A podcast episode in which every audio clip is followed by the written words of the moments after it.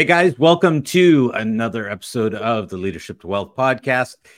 We're going to do something fun. We're going to go back to my predictions and topics from 2022, and we're going to look at where we're at here in 2023 and talk about going forward for this year and into next year. So let's jump into that. And your guest will be me, your host, Neil D'Souza, on the Leadership to Wealth podcast. Okay, so first off, for 2022, I predicted that new real estate investors or people getting into the investing game were going to make big money, and that there were going to be a lot of losers that got into properties previously. Okay, with regards to winners and losers, what we are seeing absolutely is that there are a number of people that are losing right now.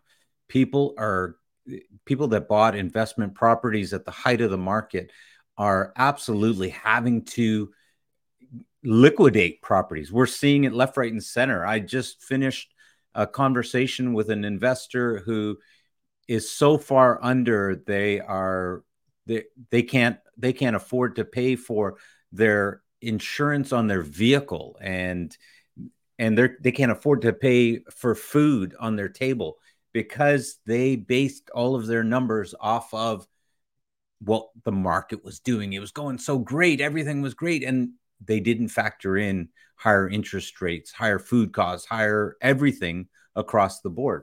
And so we are absolutely seeing people lose right now. I know of what you would call real estate gurus that bought multiple properties, and they're losing across the board. If on average they saw their mortgage payments go up by even $1,000 to $2,000, but they bought 20 properties, you're talking about anywhere from $20,000 to $40,000 extra that they have to come up with on a monthly basis. And so even these guys that were telling you how great they were, they did not take into account what it could look like on a downturn as people are experiencing. Now, on the flip side, people getting into the market, I'm seeing people get amazing deals right now. I'm seeing amazing deals in the market right now where people are willing to negotiate, where people are willing to sell for less than what they bought properties at. You know, now I'll just talk on the residential real estate side for a second. I know of a property I just saw earlier this year. It was listed for sale at $2.1 million.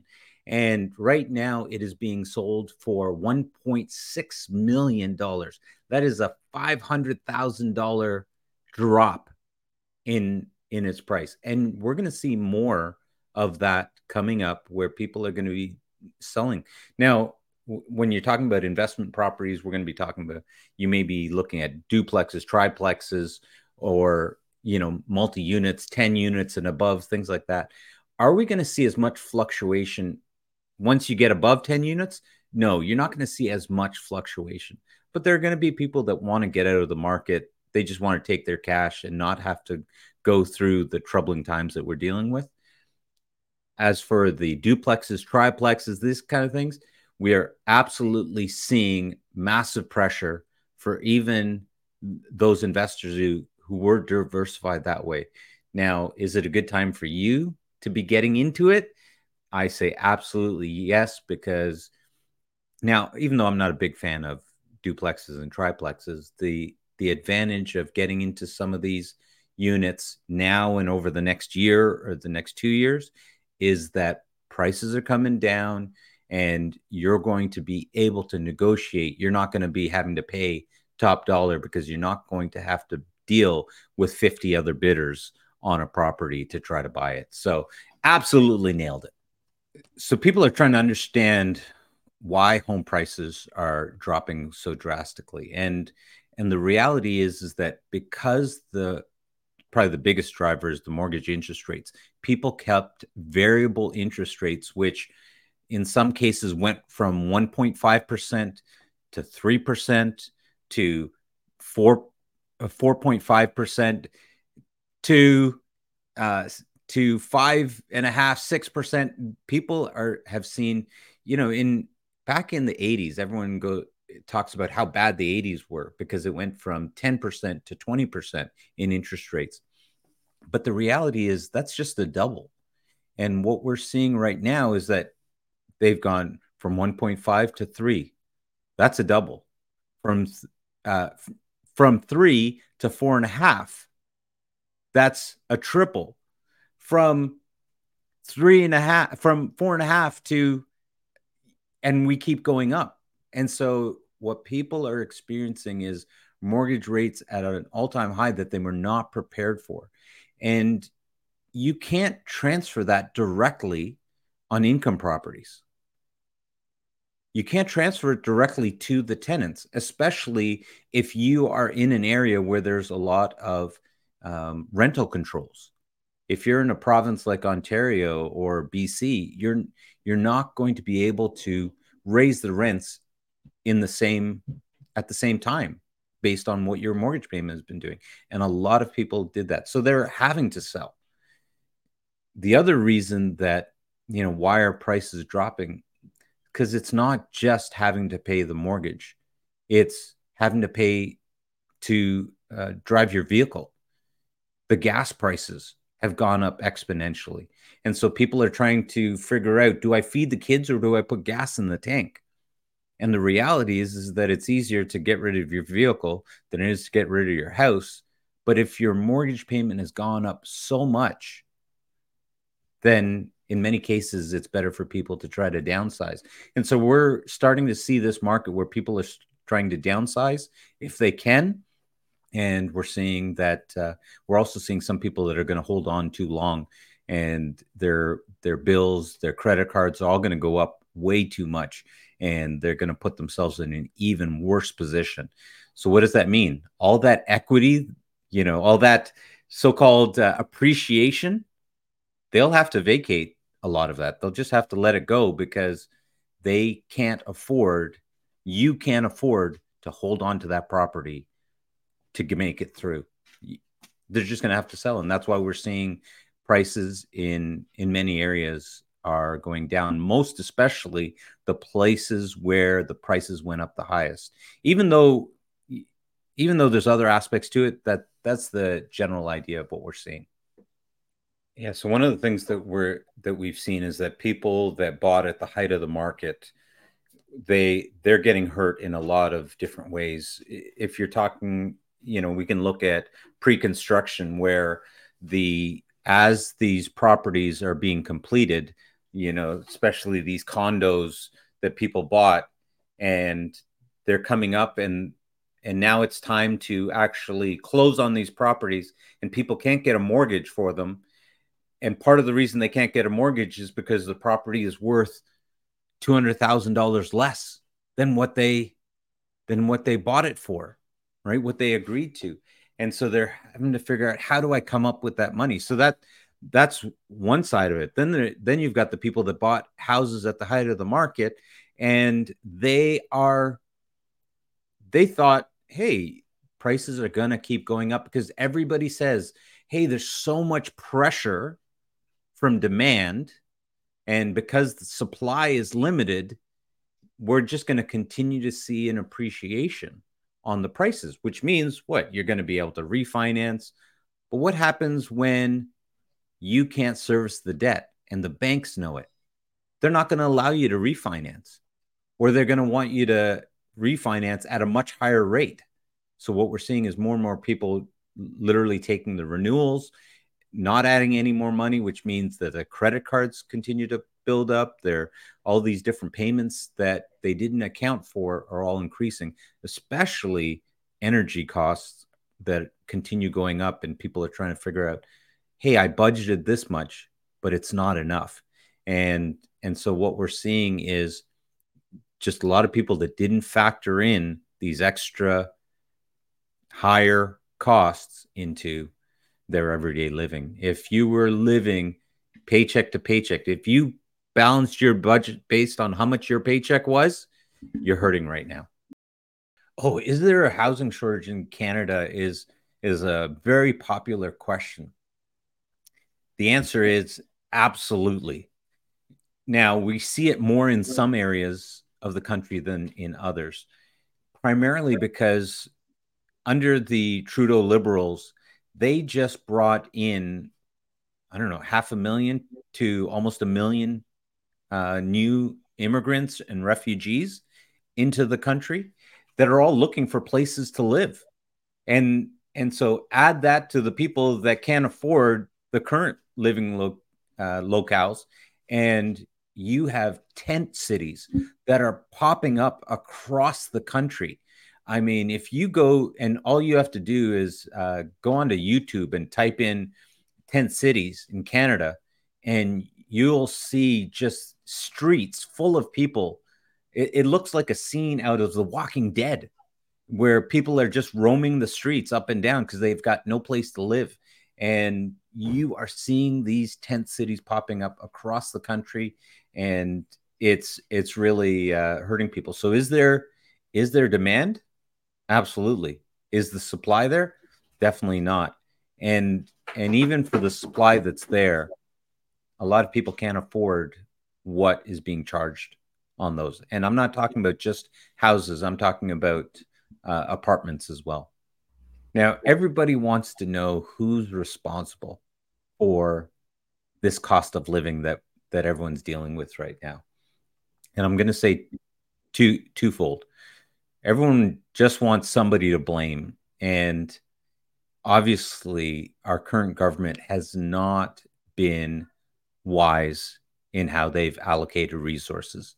We're watching as veterans aren't getting benefits that they really need. And instead, we're sending money en masse to other countries to fight other people's wars. Is it wrong to help them? Absolutely not. But when you've got our own veterans, our own soldiers that aren't being taken care of, that's a major issue. Who's to blame? Well, who's to blame for the cost of energy going up? We've seen under this government, they've raised the taxes on fuel costs because what they're trying to fight, what they're saying they want to fight is environmental destruction at the cost of people being able to feed themselves. Doesn't make much sense if people can't afford to feed themselves, if you're worried about trying to deal with climate issues that are going to happen in the next 100 years, if people can't survive the next 100 days. Then you've got other items, again, under this leadership where they've just made poor decisions and allocated money in a lot of different ways. In terms of the interest rates, because everyone wants to blame the Bank of Canada, but I'm going to say this, and this is where each one of us is to blame. And that is, if you weren't listening when the government said, this is exactly what we're going to do. We're going to let house prices go up, and then we're going to raise the interest rates. And they told us to be ready for it. In fact, 8 years ago, they actually put in a thing called the stress test, where you actually had to be able to qualify for these higher interest rates. And we've had it for all this time. But yet, for some reason, people didn't think that was ever serious. Oh, we'll never actually see that. But the government has been warning us for almost a decade that they want to see interest rates up at around 5%. So we have to take some of that blame as well. We can't put it all on the government because they told us they were going to do this. Okay, so what can we do as a country to deal with the housing crisis? Honestly, there's not a lot that you and I can do in its current form. If you want to do something about it, you're going to have to do something about it with your vote, quite frankly. And unfortunately, that's going to be another year and a half before the next election, because our current government has made it very clear that they are moving this forward. Now, for the people that are in a good position, meaning maybe they don't have much mortgage or no mortgage, they're not nearly as worried as everybody else. So they don't see the need for a change. How do you and I get more houses built? How do we get more apartments available? Well, unless you're prepared to get involved and actually build them, none of that is going to change, because the reality is that the government, our current federal government, is making it more and more difficult for even those properties to be built. We're not seeing this massive increase in houses being built, in apartment buildings being built, because it's not to their benefit to build them. Most of these builders are going to lose money if they build it in our current environment. And our government does not want to give them incentives to go ahead and do that. So what are you going to do? You got to figure out how to make more money if you're trying to figure out how to survive right now. That's the reality. Oh, the question of, do you make more or spend less? The answer is yes. Make more and spend less. You know, get rid of the things that you don't need to have. The reality is that the poor don't make enough money. They're always going to be just getting by. The middle class, by and large, are a group of people that love to buy liabilities. They love to buy things that, I can afford. So they pick up car payments, they pick up boat payments, sea dues, cottages, they pick up all of these things, but you're paying it out of your own paycheck based on future earnings. Your current paycheck isn't going to pay it all off. Instead, you're betting that you're going to be able to make more money in 2 weeks, in 4 weeks, in 3 months, and be able to continue paying these off. Any disruption to that, including prices going higher on the things you're already buying, it throws all your budgeting out. And so the middle class are losing massively right now. Now, on the other side, for people that are rich or wealthy, what they've done is they've actually reduced their burn rate, you know, how much money they're spending, but then they're also investing to be able to offset that. So for instance, you know, we bought I'll tell you a little personal example. We bought a car and we could have paid for it cash, but instead of paying for it cash, we took that money and we put it out in a mortgage. We actually lent out a mortgage, as some of you guys have heard me talk about before, as a private mortgage. And that private mortgage is paying the loan on that vehicle, so that we get the vehicle and we get some profit out of it, rather than just having the vehicle and having, we could have paid it off, we don't have any payment, but now we're getting both, and we'll still have the money at the end while we have the car. All right, let's quickly talk about what is going on for the rest of 2023. We're here in August of 2023, almost into September. We are seeing an increase right now in properties coming available. Unfortunately, it's not enough. There are more people that need to be putting their properties up for sale right now, because we're looking at a spring market that's going to be rammed with properties available for sale. That's what all the data is indicating right now, because it doesn't look like people are going to be able to hold on to those high price mortgages for an extended period of time. So what are we looking at? In terms of single family homes, there are absolutely deals available. Is it a good time to buy a single family home? You can absolutely get a deal on a single family home. You can actually go in and negotiate on these properties. If you are in that bracket, if you're able to then take on that next level of debt with the property that you're buying. What about for investors? Is it a good time? My answer is absolutely. We are watching as fewer and fewer buyers are coming into the investment market. Why is that?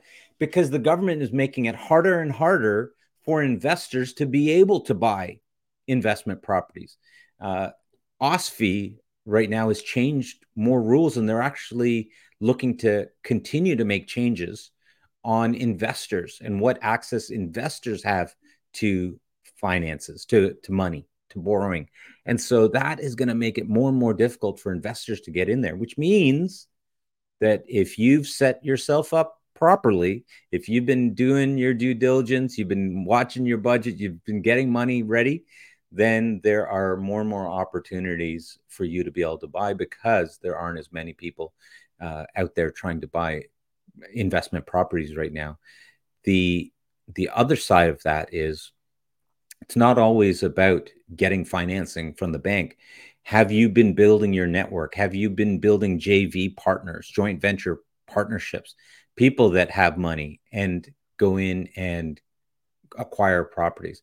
I can tell you that I am actively right now looking at properties, 50 unit, 100 unit buildings, 150 unit buildings right now, because we are seeing massive opportunities out there. And so without a doubt, we're going to see more of those opportunities coming. So is it a great time from investors for the rest of the year? Absolutely. Now, here's the one thing that I want to tell you guys for the rest of 2023. Interest rates are going to continue going up. They are not done. We're going to see more interest rate hikes, at least one more in the coming weeks, probably two more in before the year is out. You want to think about what the impact of that is on your bottom line. If you can't afford it, you do not want to be adding more liabilities to your balance sheet, to your budget. You don't want to be doing that over the next number of months if you don't have that space available. So think clearly, I don't want to say hard, but clearly about the liabilities that you take on. Think about how you can make more money through investing your dollars and just be able to ride out the wave that we're seeing, this, which is pretty scary. You might call it a tidal wave. That's going to be kind of scary. And we don't know what's going to happen with energy costs, how much higher gas and natural gas and electricity going to get over these next few months. Food costs. You want to put something aside and prep yourself for some rough waters, because that's really what we're looking at over the next number of months for 2023. All right, guys. Well, that's my the update. We looked at the recap from 2022. That's my prediction for the rest of this year. And as I let you guys go, I want to say there's no reason for you to have fear if you plan. Prepare and plan, and there's no reason to fear. You'll do great. You'll make more money than you've ever made as you exit out this year. And we will see you again next time on the Leadership to Wealth podcast.